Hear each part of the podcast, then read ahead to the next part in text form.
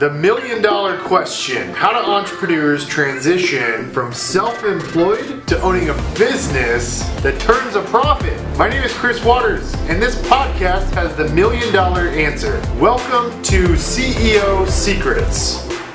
Hey guys, it's Chris Waters with CEO Secrets. I'm really excited about our guest today. I have brought in somebody uniquely positioned to help you learn about marketing and building your business. Um, Joe here on our podcast today. What's super fascinating about Joe is that um, he coaches and helps uh, registered investment advisors. Registered investment advisors are folks in the financial game that help people manage retirement, investment accounts, and things like that. And um, Joe's actually never um, been a registered investment advisor, yet he coaches over 1,500 registered investment advisors to um, help them increase their business. And you know, ultimately, I, I think Joe, in a, a thesis of what you do is you're a high level accountability partner and performance coach to help drive results. And I think there's a lot people um, can learn from you that applies universally to a lot of other different industries. So, Joe, um, welcome, welcome to CEO Secrets. Chris, it's great. It's my pleasure to be here. I'm looking forward to digging in with you today. So you uh, you've been in you've been in this world of performance coaching now for well over 20 years. Yeah. Um, what led you into this? You you weren't in registered investment advisory, but you got into performance coaching. What was the you know light bulb moment 20 some odd years ago that got you into this? Yeah, I'll, I'll keep it brief because we could take the whole episode just talking about my, my story here. So, um, I've always been a student of, of personal development, self development. Uh, read Think, Think Grow Rich when I was 17 years old, and uh, and growing up, and you know, I did not grow up with a silver spoon in my mouth. I did not go to the best colleges. In fact, I never went to college. Um, I've always been an entrepreneur at heart. I come from a family of entrepreneurs. I didn't say successful entrepreneurs, just entrepreneurs. Yep. And um, you know, back in the very early '90s, I got hooked up with the uh, Tony Robbins organization with one of his affiliates, and they were looking for uh, someone to uh, rep rep Tony and the businesses that he had uh, in New Jersey and Lower Manhattan. And so basically, what happened was, you know, I did that for about two years. Uh, my wife was uh, eight months pregnant and uh, Chris, at the time, the way the model worked was that it was commission only gig, right?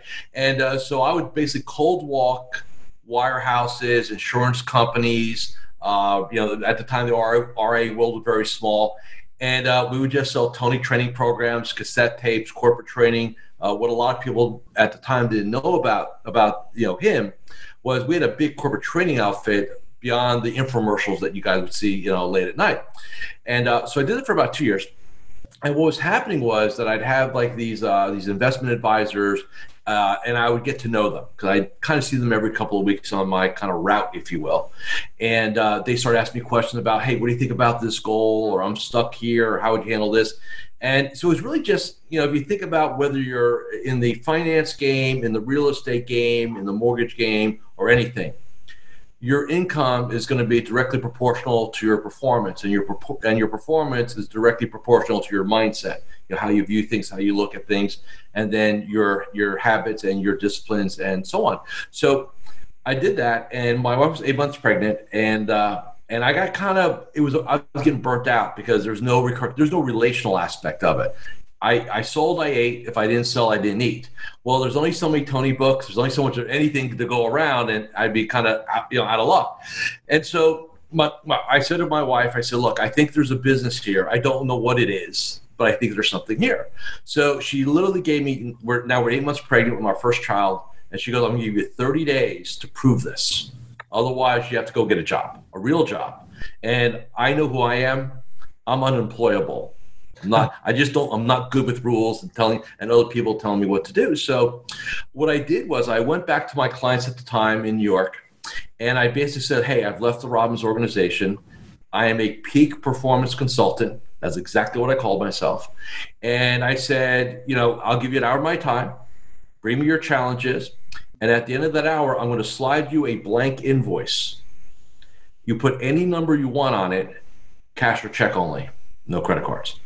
And so, so basically, that's how I started my career was just putting myself out there and doing what I do. And you know, fast forward now, 26 years later, you know, I, you know, I've done over 56,000 individual coaching sessions, Currently work with 1,500 different advisors in all ways, shapes, and forms, several different countries. So, um, you know, I was coaching when this was not a thing.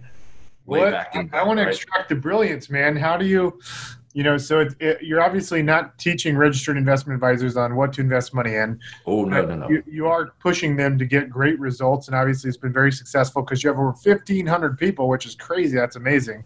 Yeah. Um, what, so what are the you know behaviors and activities that they're doing day in and day out after they've got the right mindset? What are they doing well no no. So so the mindset first. Let's talk about the mindset first then let's talk about the other because what a lot of and i don't care what what business you're in the the fatal mistake people make when they're trying to when they're trying to elevate their game, they get caught up in the what do I need to do story.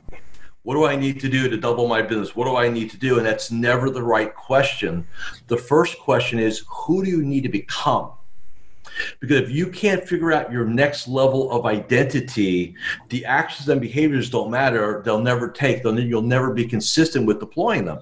So, for like an example, if I've got a client and they say, "Hey, I want to go from one million dollars of top line to two million dollars of top line," okay, cool. First question: Why is it an absolute must? If they can't sell me on their compelling reasons why it's not like, "Hey, I'd like to do this," or "It'd be really cool to do," no. In our world, with everything that comes at us today, if you're not dialed into exactly it's a must, it will never happen. Part of it, some of it might, but you're never going to get the whole thing. So number one, why is it a must? Number two, tell me about how we're going to do it. And that's where and that's where we hey how do i do this? In your game right the real estate game if somebody wants to go from this amount of dollars of rev to this how many listings you know you know the recipe to get somebody from point a to point b. That's always the easiest thing because that's like getting on a whiteboard or getting the calculator out figuring it out. Simple yeah. stuff. Yeah. The, but the next two pieces who do you need to become is really the, the key question because if I've got somebody doing a million dollars of top line, hey, you know what that person looks like? I know what that person looks like. I know their mindset, their habits, their behaviors, their beliefs, their action, how they operate, all of that. This gets this will get us that. So I'm taking a lot of notes, by the way. So when you that, uh, when you see me typing, I'm like, oh, I'm not worried about. That's fine. That, well, good news. I hope you're recording this, right? So I'm recording it and I'm taking notes. So uh, so so if I want to go to if I want to if I want to double the first after I ask myself the why is it a must because I got I got to have buy-in right because there's there are gonna be days you're not going to do it you're not oh. going to do what's necessary. Let me so ask you some got, questions yeah. about that. Let me interrupt you and ask a question. Sure. So what are what are some some bullshit musts versus like some true like musts to accomplish something? It's not even like the bullshit stuff. I'm, I'm, glad we're now talking like real people now. Um, so it's not so much that there's a bullshit must. It's it's not sold to the person. So it sounds like well, what I really what I'm really going to try to do is grow my top line by 20 percent this year. What I'm really it's in the languaging. When I listen to somebody like internal dialogue, you know, we talk about mindset. Well, eh, people have been talking about mindset for decades, right? So what is mindset? You know what like okay what is how do you define it right? And to me there's five things. What you believe what's important to you how do you determine that's important to you your self identity your self image the man or woman in the mirror and your internal dialogue right? Five things. And so if you're talking to yourself like man i hope this really happens or i'm re- i should really try to right? You have that dialogue going on you're not committed so the first thing I do is I listen to how people explain things to me or how they how they announce or declare things to me. And if it's soft, dude, I said, look, man, you're not locked in on this. This is like wishy-washy. if I was an angel investor, I wouldn't give you a penny. I'm not buying what you're selling me because you you haven't bought you yet, right? So so that's where we start with that process first. Is they got to convince because if they can't convince me of their of their goal or mission, they're, they're dead. Ain't gonna happen. You know, they may get some results, but they're not gonna get what they need. It's not gonna happen, right? Bottom line. So we so we vet all that. Right, and that's part of it. So like a so to me like a like a bullshit must, if you will, would be you know it's like well I want to do a little bit better. Hey, you know what I really want to do, Joe? I want to be better. I want to make more money. Okay, well, how do we define it? You know, here's here's here's a dollar. You know, what do you want, right? So I think it, and it has to be in my mind, Chris. The, the goal has to be where, and I and I look at in our game. I don't care if it's the finance game, the real estate game, the mortgage game. it's very hard to say I'm going to do X in a linear aspect. There's there's variables. my variable in my game, a client of mine gets a referral. It could be a fifty thousand dollar portfolio. It could be a a five hundred thousand dollar portfolio or five million dollar portfolio. Right? In your game, a listing could be a quarter million dollar listing or a twenty five million dollar listing. Right? So there's so many variables that okay, let's set up the rules of the game that we can win. So what I do is I say, look let's let's do ranges, right? So what's the minimum that you'll accept in terms of annual growth, and then what's the brass ring?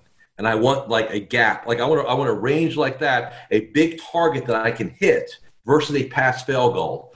A lot of people set pass fail goals, and what they don't realize is that you know first of all they set them high, which is okay, but then if they don't think they're on track for it, what do most people do? They abandon them. They kind of say, you know what, that's not going to happen for me this year. So they go off and do something else. So for me, it's really about locking locking my clients in on okay, why is it a must? How are we're going to do that, and then who do we need to become? Because I'm telling you, the the million dollar guy is not is not the two million dollar guy. And in my game, your game, the person has to get there first. The bank account follows soon thereafter. It is not the other way around, right? And so, so to me, it's about helping them really establish that that new identity. Well, what do you have to believe? what has to be important to you how do you have to measure it what does that what do when you look at your mirror what do you need to see because if you don't like your self image then hey go to the gym change your wardrobe. Like if you don't like the if you like the man or woman in the mirror and you're like i'm an imposter i'm lucky you have all that bs going on you're going to sabotage your game right? And then the fifth one is how you the conversation with yourself every day right? Because if it's like i'm lucky i try should right? Try should. It's never you're never going to take ownership of it to go do it. And the beauty of this, it's all up to you. Like there's nothing I just said that you need a third party to go make happen for you. Mm-hmm. You've got to take, just take control of your own of your. I call it the game. You got to take care of your own. You got to take control of your own game, basically what is it Tony Robbins says? He says you make most people make a decision when uh, something is at such a high level of pain. You f- you feel forced. yeah pain pleasure right yes. So so most people don't take action on things until the the pain of not taking action yeah. overwhelms the uncomfortableness of taking action. Basically, yeah. Right? And and you know this from being a successful realtor and running a, a big team. You know, leadership is uncomfortable it just is, you know, if, if you get up in the morning and you're comfortable, then your game's not big enough. Yeah. Like a lot of people seek comfort. And in the performance based game, like our games, if you get up in the morning and you're comfortable, hey, then you then you that's a dangerous place. Comfort zones in our game are dangerous. They're like cancer. They're a silent killer. Right. So I'm always pushing my guys, guys and gals. I and not that they need more money, but money is a resource. You can give it away, start foundations, a lot of things you do it with, with capital, right? So grow or die. I want I, I force if you're going to work with me in any way. Look, we're we're in growth mode, and I've got I've got clients in their mid 60s and early 70s that are still committed to growing their revenue streams by you know 10 15 20 percent they could retire they don't need the money they just like the game right and i keep calling it that because that's how we like to look at it so, would you um, argue that essentially most people get stuck um, and maybe stagnant because they are comfortable? Yeah. So, like in, in my world, when when somebody comes into into into our profession here, uh, a lot of people end up doing what I call needs based goal planning, which is oh man, all I, if I could just make X amount of dollars a year, like their world is okay. I can pay my more. You know, they kind of they think about survival right?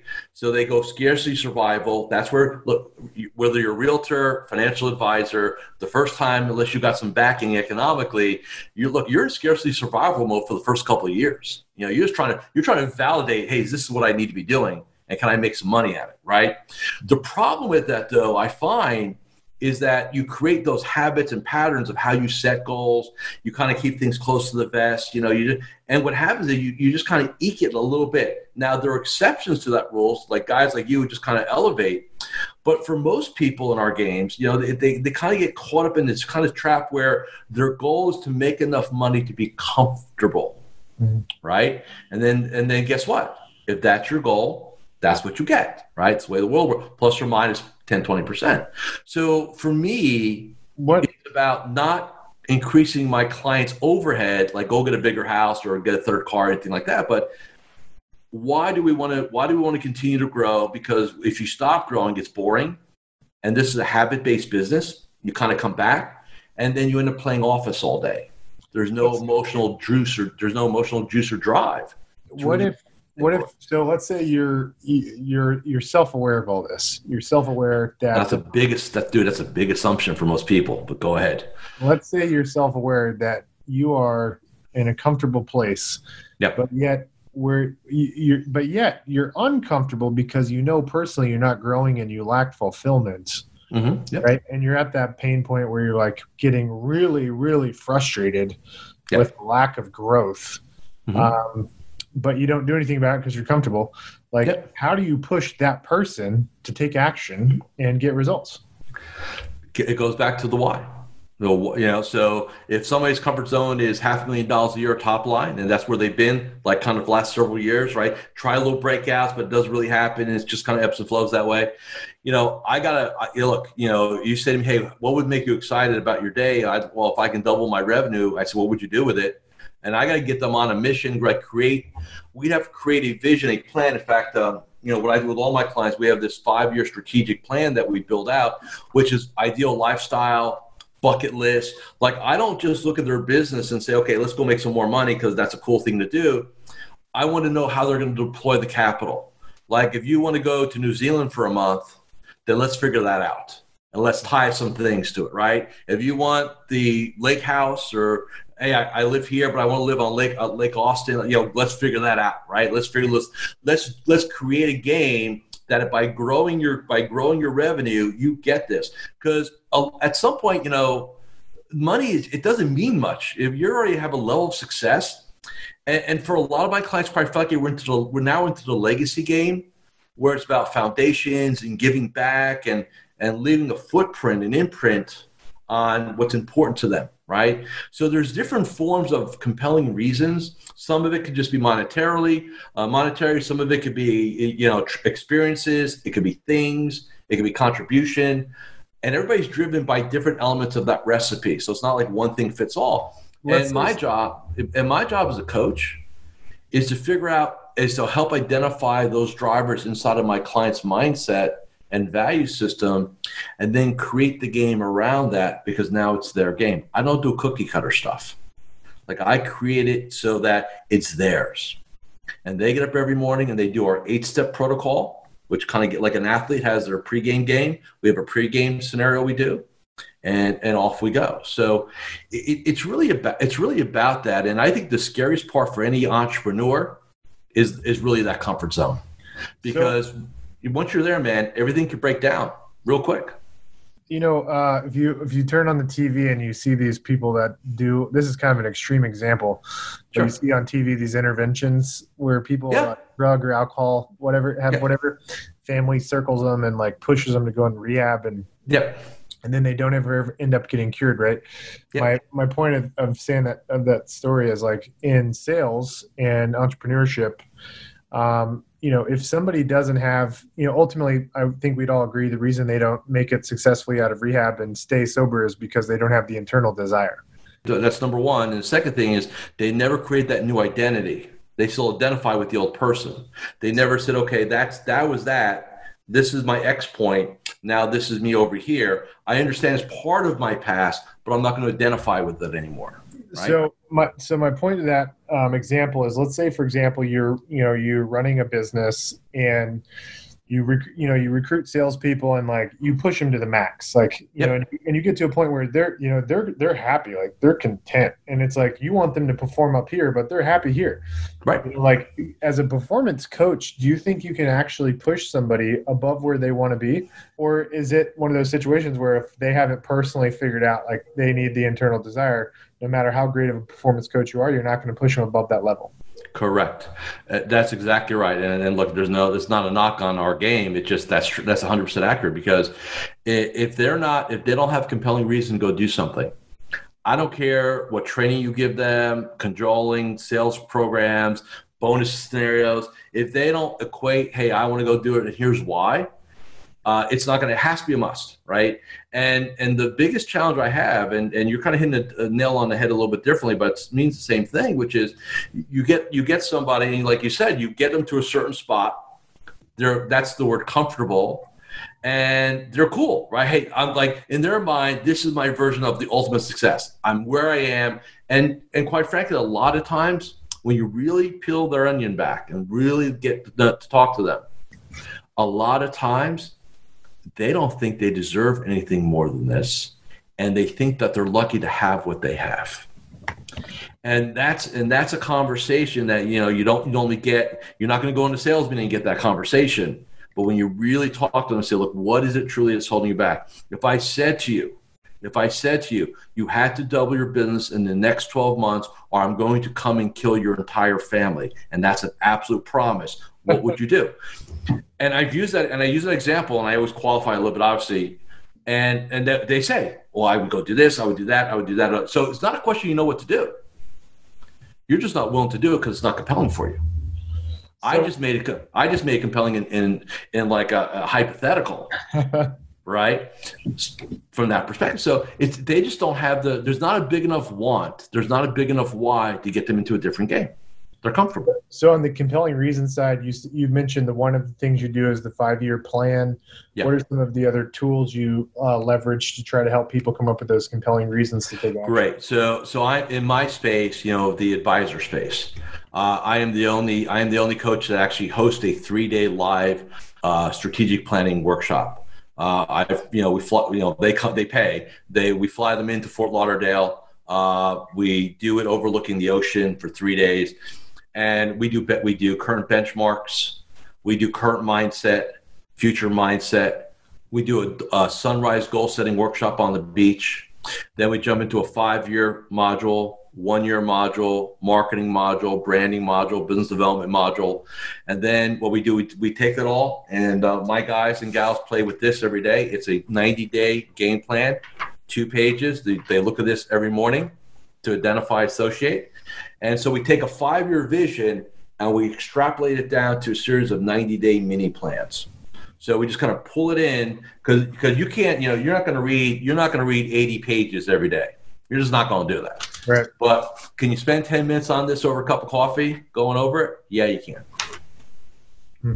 So it's, it's really it's really about that. And, and then to me, you know, it's all about the day. So if I can get one of my clients to have five solid days, Monday through Friday, execute, right? That's all that matters. Not hey, what did I do yesterday? What do I need to do next month? But but build and execute your business in the moment. Do your strategic planning, but execute today. Don't worry about what you got to do two weeks from now. What are you going to do today? To, you know, one of my mentors early in my career said to me, one of the best questions you can ask yourself in the morning, and then the second question in the evening is number one, what am I going to do? What am I going to do to grow my business today? And then subsequently, what did I do to grow my business today? You can get you get in the habit of asking yourself those questions first thing and last thing. It will make you very aware of what's going on inside of your game. Joe, what do you do? Or do you have any other businesses besides Magellan in your coaching and your existing clients? Are you, you know, um, involved in other stuff, real estate investing? Like, what's your world look like? Oh, great question. So, so uh, you know, I do none of that. Um, you know, obviously we, we invest money and we take care of my family here, but um, number one, I'm, I'm very passionate about what I do. I, I lucked into what I do. I'm the first one to admit that it was not it was not by design. It's just kind of and and quite frankly, uh, Lower Manhattan, it was you know advising. If I was in San, if I was in San Francisco, I probably would have done this with uh, you know you know uh, technology, right? Or in Austin, technology, right? So it's just the way it happened. So I don't really. I'm very much a focus guy. Uh, I've dabbled with other things throughout my career, right? And here's what I've learned. Um, if somebody else is handling all that stuff, I'm okay with that. But I can't. I want to stay here. I, mean, I, I live and breathe what I do 24 seven. I love it. How you know? do you how do you how do you stay focused? I mean, if you've got that serial entrepreneurial bug, when yeah. you get excited about new opportunities, how do you you know how do you stay focused and well it's you know I, I i listened to i can't remember the person's name on the podcast years ago. He said one of the great things all very successful people do is learn the art of no. And it's and that's a duality. No to other people and no to yourself. Like no we're not going to do that because the you know it's it's it's a distraction right? And and I've watched clients of mine who are very successful inside of the advisor game go off and do crazy crazy stuff. Go be partners in a restaurant, go build office buildings, and you know what? 75% of the time they turn out not to be good. You know, they're, they're like they know this game, they don't get spread out. So and look, I, and I've got clients who are almost venture capitalists they invest in a lot of businesses and they're super successful, but they're wired for it and they're committed to it, right? There's no free lunch. So, you know, you can't sit there and say, well, I, w- I want to kind of do my thing nine to five, Monday through Friday, but I want to build an empire. It doesn't work that way. That's not, there's no free lunch in what we do, right? So, um, when you're like, speaking of venture capital, so when you're, you know, when you're looking at a business opportunity, one of the things they're paying attention to is the uh, potential addressable market and yep. addressable market based off what you think you can do from a penetration perspective, from a sales sure. perspective. Mm-hmm. So, what if you're somebody like watching this podcast and you've built a business, it's super successful, mm-hmm. but you know you've um, you've hit a ceiling with that mm-hmm. specific business, and you have to make radical changes to take it to the next level. Mm-hmm. Maybe it's from like an organizational structure perspective, and perhaps mm-hmm. you you don't want to make those massive changes and and you want to you know pivot um, and and pursue another opportunity do you completely you know burn the ships and shut down the thing you're involved in and then transition over to the next opportunity? Or do you try to do both? What's what's your opinion I, I, think that i think there's something in the middle which is i look to bring in someone who would be a good steward of of the current business whether that's an equity situation or some other type of, you know, I would want to have somebody come in and run that. If it, if it was viable and it was cash flow positive and, and employed people and it added value to other people, you know, I, I would kind of probably be loath. I would probably either want to do a strategic transaction, i.e. sell it to somebody who would take care of it, or I would look to maybe bring in somebody uh, to run it for me and whether it's that, whether that's equity or not. Um, I think the worst thing any entrepreneur can do is to sit in the captain's chair of a boat they're not excited about anymore. You know, you just kind of hang and you know your and your mind's wandering. You're not engaged. You're there physically but you're like you're, you're you rather be doing something else. Uh, that's not leadership. So you know i i and that's one of the things i tell all my clients is look find a way to engage in this thing. And if you can't find a way then please sell it. Because don't don't hang. You do nobody no good. You, first off it's a waste of your time yeah, your wallet looks good and your bank account's kind of neat. I get that. But you're not going to be a happy person. You're just going to be hanging out. It's like a well, it's a well-paid job is what you're going to have. There's no there's no excitement in that, right? So, what's been your in, in the service industry? You know, like registered investment advisors, yeah. like real estate agents. Sure. Um, what's the what's the valuation on a business from your experience? In uh, recurring revenue two to two point five x top line what okay. we're looking at, right? And that's only paid out either in a one-time transaction or paid out over five years. Uh, and that's on recurring rev, like fee-based business. Um, if it's more transactional, like we're just buying stuff and commission-based, it's going to be probably this these days maybe one x, totally different valuation scheme, right?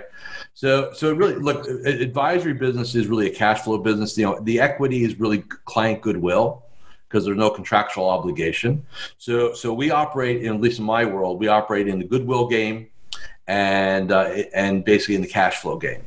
You know, you know there there are a lot of transactions. There's a lot of consolidation. A lot of advisors are leaving because they're they're not that they're aging out, but they want to go. So there's a lot of there's a lot of there's a lot of consolidations going on. A lot of roll ups going on right now in, in my. Do people space. have the money to buy these people that are? Oh yeah, man. Uh, there's a ton of there's a ton of private equity in our space. So these guys, like, uh, these guys with the book of business are selling to PE firms. Yep, yep, or to other advisors who are backed by PE firms. Like one of my clients, um, you know, I don't know if we'll, I don't know if we'll get it done this year or not, but he's gonna, you know, he's got a PE firm that wants to give him two hundred million. They want to give him two hundred million dollars to go do to go shopping in the wow. space right? There's just a lot of money. There's just in, in my in my because again, if we're doing fee based asset management, it's a recurring revenue business. I mean, it's a great business to be in, and nothing gets being a realtor. But you sell a house, you sell a house. Now you got to go sell another house, right? Yep. Unless you become an owner, and then that's a whole different scenario at that point. So, in, in a in a more transactional business, um, mm-hmm. let's say real estate brokerage, for example. Yeah.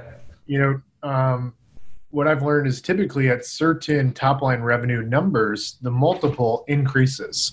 What's mm-hmm. been your opinion? What have you seen um, from a uh, from an exit perspective that people realize? You know, like for example, at five million top line revenue, what's multiple? Ten million. What what have you seen? Uh, you know, in, in, my game, there's a couple different things. It's not just top line because it's a top line. It's not well organized. So if you're gonna if you're gonna evaluate a business in our in our business, number one, how old are the clients? Because if you got if you got if you know if you're gonna be going to way more funerals than weddings, that cash flow is going to fall off as people die. You know, you're not going to, chances you're not going to really retain that next generation. So we look at that, uh, the quality of how the business is run, how the investments are done, what you know, what what products or what strategies are they in, things like that. Uh, your human capital, how you know your support staff are they staying, stuff like that. The our the real estate in our in our business really doesn't matter that much anymore. It used to matter, it matters a little bit less than that. So yeah, if you're if you're a larger entity, let's say a five to ten million dollar top line uh, that would probably be 500 million to a billion dollars of, of money that you run for people. There's a little bit higher multiple, and and you know I have seen uh, three uh, x deals, um, you know where it was three times top line, and we can still cash flow positive. We can still make them cash flow positive from year one, because there's that kind of margin in, in the in the business. You know if it's run well, if you take owner comp out and everything else, there's still a lot of cash flow there to fund debt or acquisition costs, depending how we're structuring the deal. The reason I'm asking all these questions is because I'm willing to bet there's a lot of people that are watching this um, podcast. And, and, and on YouTube, and we'll post this in our Facebook group. But sure. a lot of people watching this with a really big business, and mm-hmm. they're not being a good steward of their business, and they're sitting in the captain's seat, and mm-hmm. they need a compelling reason to get out and find the next venture. And so, yeah you know that's why I'm, I'm interested in talking to you about kind of the um, the exits you've seen yeah. for people in the service type business. Mm-hmm. Um, speaking of um, exits, and you know something interesting in this in the service business I've seen is that you typically have to do these earnouts, right? So you get paid a chunk of money up front, and then they make you stay on board for like two to three years, and it's like, man, I can make just as much money from the net income staying on board two to three years. So like, why should I even sell the business? That's right, and that's why that's why sometimes you're better off bringing somebody in. When you you know, I'm sure real estate is very similar to my game. You know, it's it's really a cash flow business, there, and you got client goodwill. There's not a lot of hard assets associated with it typically, and and in my game, I you know. I get retained by guys who say, "Look, I want to work with you for a couple of years. I want to get everything organized, get everything structured out, and then I want to put it on the market and I want I want to go." And and I would say nine out of ten times when we start getting into it and we create a new we create a new possibility for somebody, they say, you know what? Why would I want to sell this for 2.5x? After like three or four years, I'm I'm in the hole. Yeah. And, and, and most of the guys I work with, like they're they're not good at retirement. They don't they like vacations, but like there's only so much fishing they want to do, only so much golf they want to do, almost almost only so much travel they want to do. So and I and I've seen guys leave, and like four years later they go, um, I'm thinking about getting back in. I go, um, you're 67 and you sold at 65. Why do talk to me about this, right? Yeah. And, I, and I said, and you know, and I've had a couple of situations like that, and I'm blunt. I said, look you're a dummy. I told you not to sell your business. I said, let's go, let's go hire junior. Let's go bring somebody in to run it. Let's why don't you be CEO emeritus, right? And just kind of, you know, have an office come in. Don't run the day to day, but be the strategic visionary above it, right? Be that person. You don't need to be in the trenches. So a lot of times, like in my world, I just have to create a different seat, a different chair for somebody. Mm-hmm. And then let somebody else sit in that more tactical chair and let them run the business, right? We can influence. So it's still our baby.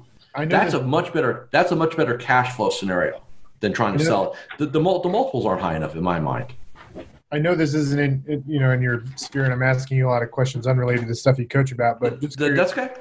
You know, two plus decades of coaching people, and I'm sure you've seen a lot of different things. But I think it's I think it's a you know it's relevant for people you know to understand like the exit strategy in a service-based business isn't that great until you get no. it. And you got to get it really big to make it good, and then yep. then it makes more sense to just find somebody to run it for you. Yep. What? You're not going to get 15x, 17x. You're not going to get a heavy valuation because most service businesses are goodwill or, are goodwill based. What's you know, it, what are you typically finding? Is that you got to compensate somebody for to find somebody that's like the CEO of a hundred person service based business? again, I think it really. So you know, I'll answer from mine. I can Yeah. I can tell you from my side what it looks like. Every I think it's going to depend. So I just had somebody bring in a president because they want to go kind of stuff, and you know, so it's a combination. It's going to be probably I think 350 on a base, and that's you know 350,000, and then they're going to get performance. And we like to do.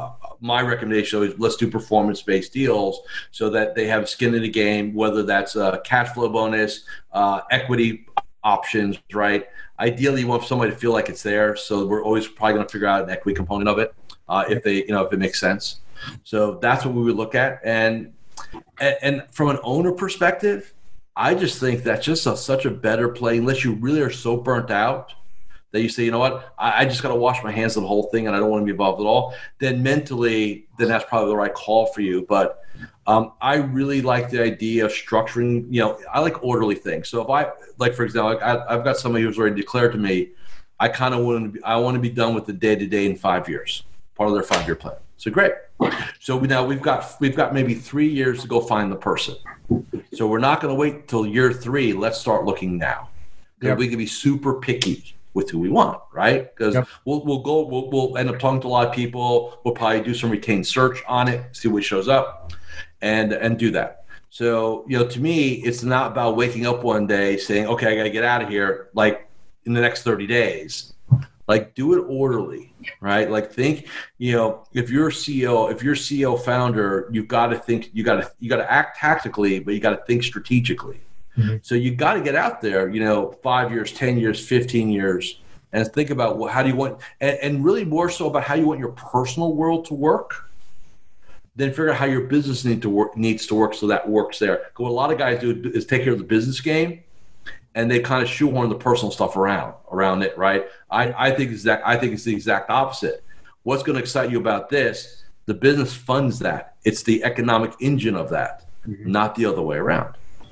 I want to change subjects for a minute, and maybe we can finish out kind of talking about this topic. But um, you know, um, I'm sure a lot of people that are watching this are big Tony Robbins fans, and you know, it's been what you said 23 years since you were in the Tony Robbins. Uh, Oh, probably closer, probably closer to 28, 30. It's been a while, long yeah. time. So what have what have been like the unique kind of deviations you've stumbled upon and learned that have kind of taken your knowledge from what you know as like a baseline here, learning from Mhm. Tony's Tony Robbins training Yep. to here? You know, what are those little deviations and variables you've picked up and learned through experience and ahas and Oh, that's a okay. Um, That's a that's a that's a very loaded question. So I'll do my best to answer. Um, you know, I learn as much from my clients as, as I teach them. So to me, I'm like a bee who likes to pollinate a lot of plants, and I've done that for decades. Um, I'm very good. You know, we talk about unique uni- unique ability.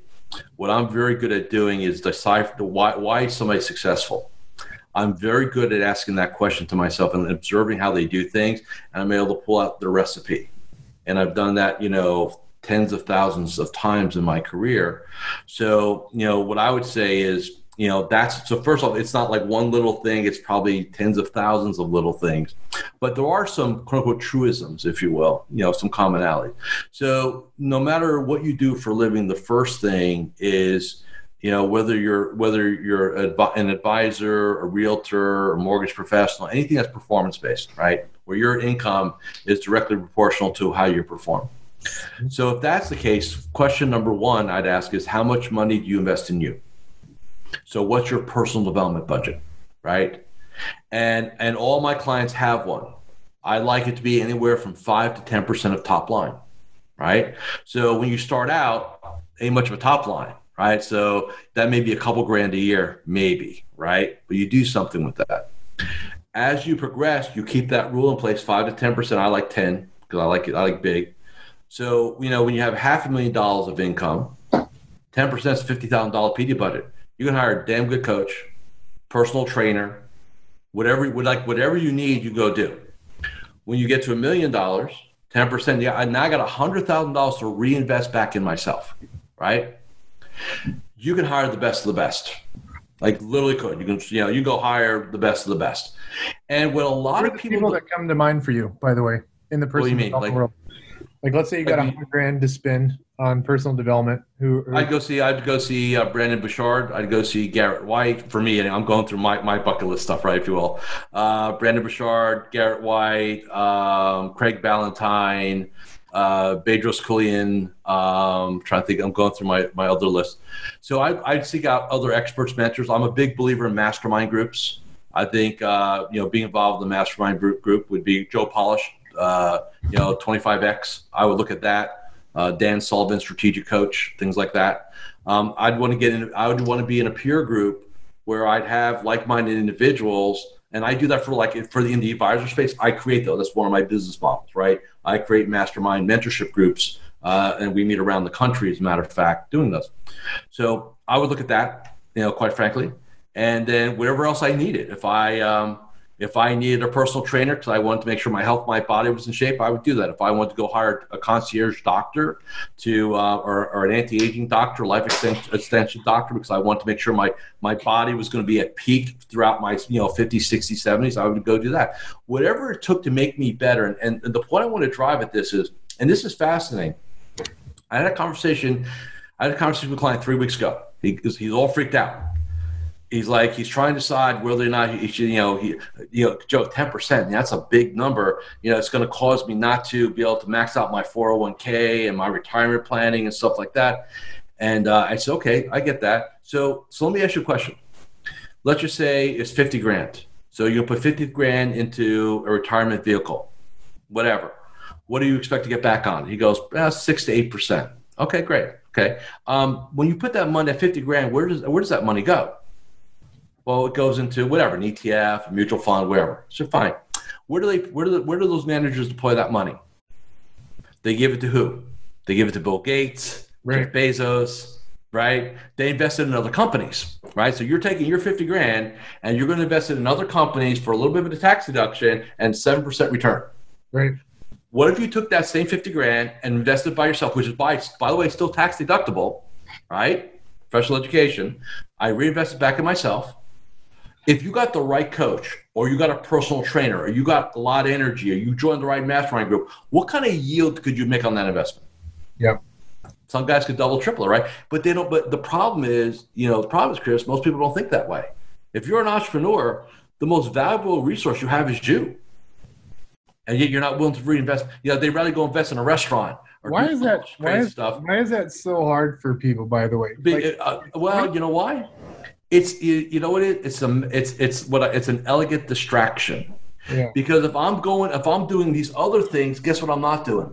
I'm not looking here. Yeah. Right? Because a lot of guys don't want to play that game, you know? And so to me, you know, you, if you're going to reinvest in yourself, that means you got to take inventory of yourself. Right? A lot of guys, no, no, I'm going to go do that. Or I'm sure in your space of mind, oh, here's this new marketing program. I'm gonna go reinvest. I'm gonna go invest in that. I'm gonna take 20 grand, put it there. Uh, yeah, but here's the thing, dude. Um, you're unhealthy. Your attitude sucks. you know, you don't believe you deserve to be successful. Um, why are we gonna go spend 20 grand on marketing when if you if somebody if you happen to go have to, to go see somebody, you know you're gonna sabotage the shit out of it because you don't believe you deserve it.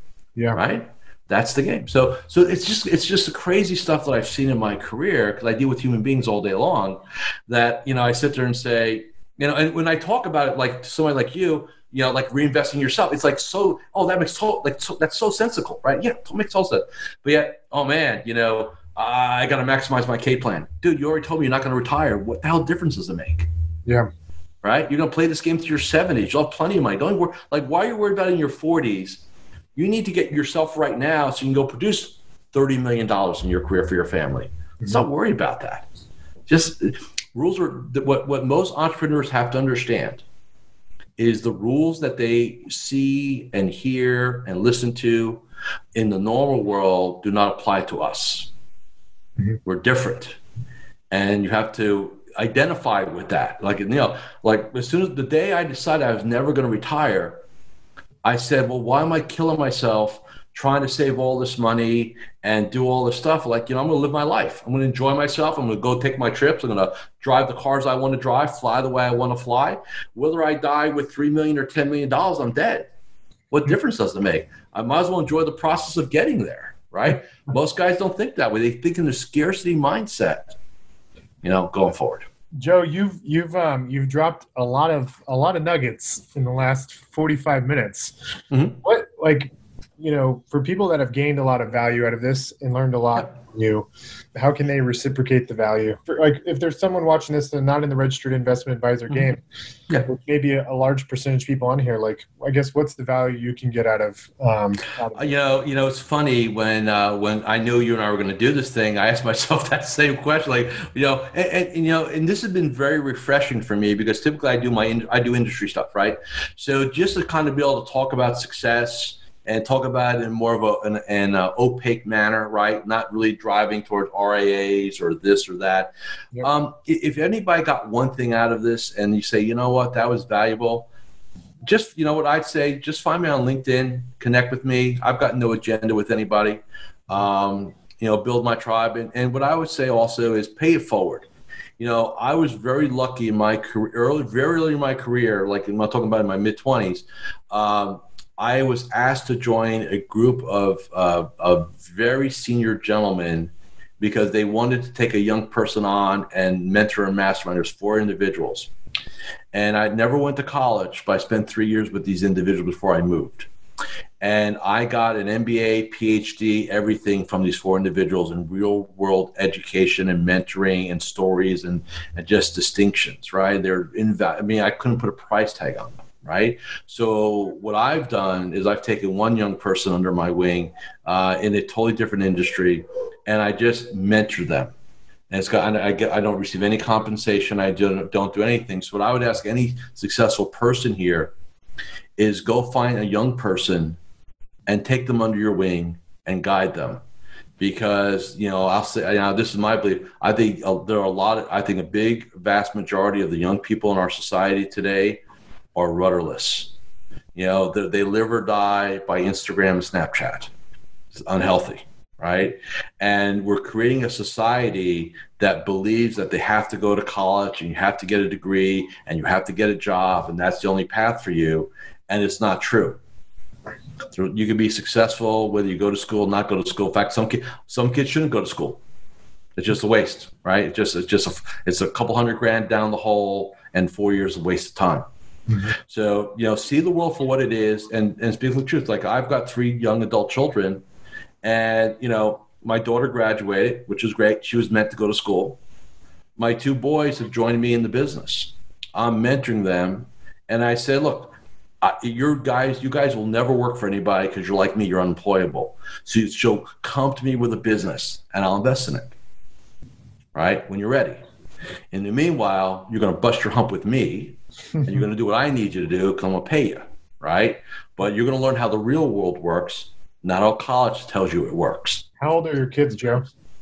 My oldest will turn 25 this year. Um, my middle will turn 23 this year, and my youngest daughter, who graduated UCF, will turn 22 this year. What do you hope's the greatest lesson they take from you? Uh, you know, they always say I'm a workaholic, so that's not the lesson, and, I, and I'm not. I enjoy what I do. I, you know, I think that to me, that you know, be resilient. I think being an entrepreneur is not it's it's not glory, man. It it sucks sometimes.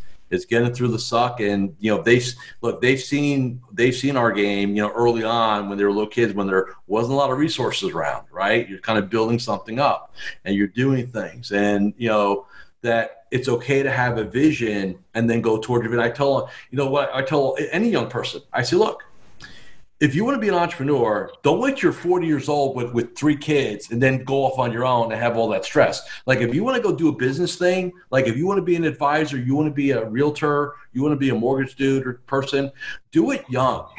Like establish that now because if you fail, you're not gonna, you know, you're not gonna have a wife or kids or a spouse or anything like that. Like now's the time. If you want to take massive risk to build something incredible, do it while you're young don't wait until you have all this other stuff. You'll change. You won't take the risk that may be necessary.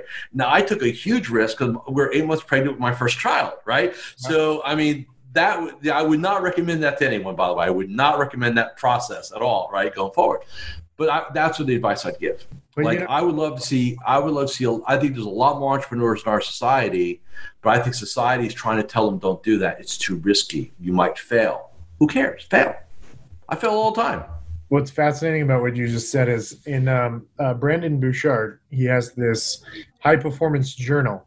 Yep. And when you review, when you when you go through it and you review your daily and weekly summary, um, there's a question in there of you know did you make um, you know the things you needed to accomplish this this day and this week did you make it a necessity Mhm. and if you've got an eight month uh, did you say eight month old or your wife was eight No, eight pre- no, she was pregnant eight months. So no, I didn't have an eight month. That- No, that's a hell that, that pro- if if that was the case, that may have never happened. yeah You know, I may have, it may have changed my risk, my appetite for risk at that point. So no, we were still getting there. well i think even if you have like young kids it'll definitely increase your the necessity for you to take action Yeah, I mean, I, I, have a couple clients, and you know, I, I wish it was my idea. It wasn't. Uh, I got I got two of my clients who their kids when when mom and dad one's a, one's a, one's a male, one's female. Uh, when they come home, uh, their children ask, uh, "How you know what you do, daddy? What did you do to grow your business today?" Mommy, what you do to grow your business today? That's the first thing after they say, "I love you." Hey, what you do today? That you cannot. You, I mean, you can lie to your kids if you want, but that I mean, that's tough. That's tough love. And look, I and I and I I endorse that. I say, you know what? You're either going to lie to your kids, or you're going to tell the truth, but you know they're going to ask the question. yeah that's good Right. man that's powerful way the game goes. It's the way to that's the way to up your um, responsibility to take action. the more you can get uncomfortable, the better, the higher your level of success. And that's what most people don't understand. They're trying to be comfortable and they're just kneecapping their possibility of doing what they want to do. Joe, I'm gonna, um, you know, I, I, we have thousands of people that um, stream this, and um, you know, uh, from all different industries. So Sure. I, I'm there's no doubt you're gonna get someone's gonna connect with you because this has been in, incredibly um, powerful. The uh, the information and uh, the advice you've given. Um, I have a registered investment advisor that helps me here in Austin. Mhm. and um, you know uh, I, i'm a big proponent of, of paying for coaching and Good. um, and learning and growing and um, i'm gonna uh, kick him in the ass and tell him he needs to call you Yeah. and tell him to get on the phone with you Yeah, look, uh, look. Any any advisor can have 30, 30 minutes of my time, no questions asked, no commitment, no nothing, just for a conversation. I love to, as you can tell, I love doing what I do. I love talking to people. It's not a problem at all. well i'm gonna send i'm gonna send him your way to reach out to you. Cool. I appreciate that. Um, well, guys, thanks for tuning in to CEO Secrets today. Joe, thanks for being on. And um, you guys can check this out if you're uh, listening to this on iTunes. You can always check this out on um, on YouTube. And um, if you guys check out on Facebook, the Chris Watters Rainmaker Alliance group, we post these on our Facebook page if you want to get early access to it. And um, if you guys have any questions in the comments section, if you're watching this on Facebook, I'll get to those in a minute. And uh, and Joe, I might might be sending you an email with some questions people have in our uh, Facebook group. We got um, well over a thousand hardcore uh, uh, team building entrepreneurial business owners in that group. So uh, Cool. thanks again for your time, and um, you guys tune in next time to CEO Secrets. Want more CEO secrets? If so, you can get a free copy of my book, The Million Dollar Real Estate Team, at www.themilliondollarrealestateteam.com for free. Inside this book, you'll find my top secrets that we've used to net $1 million in just three years.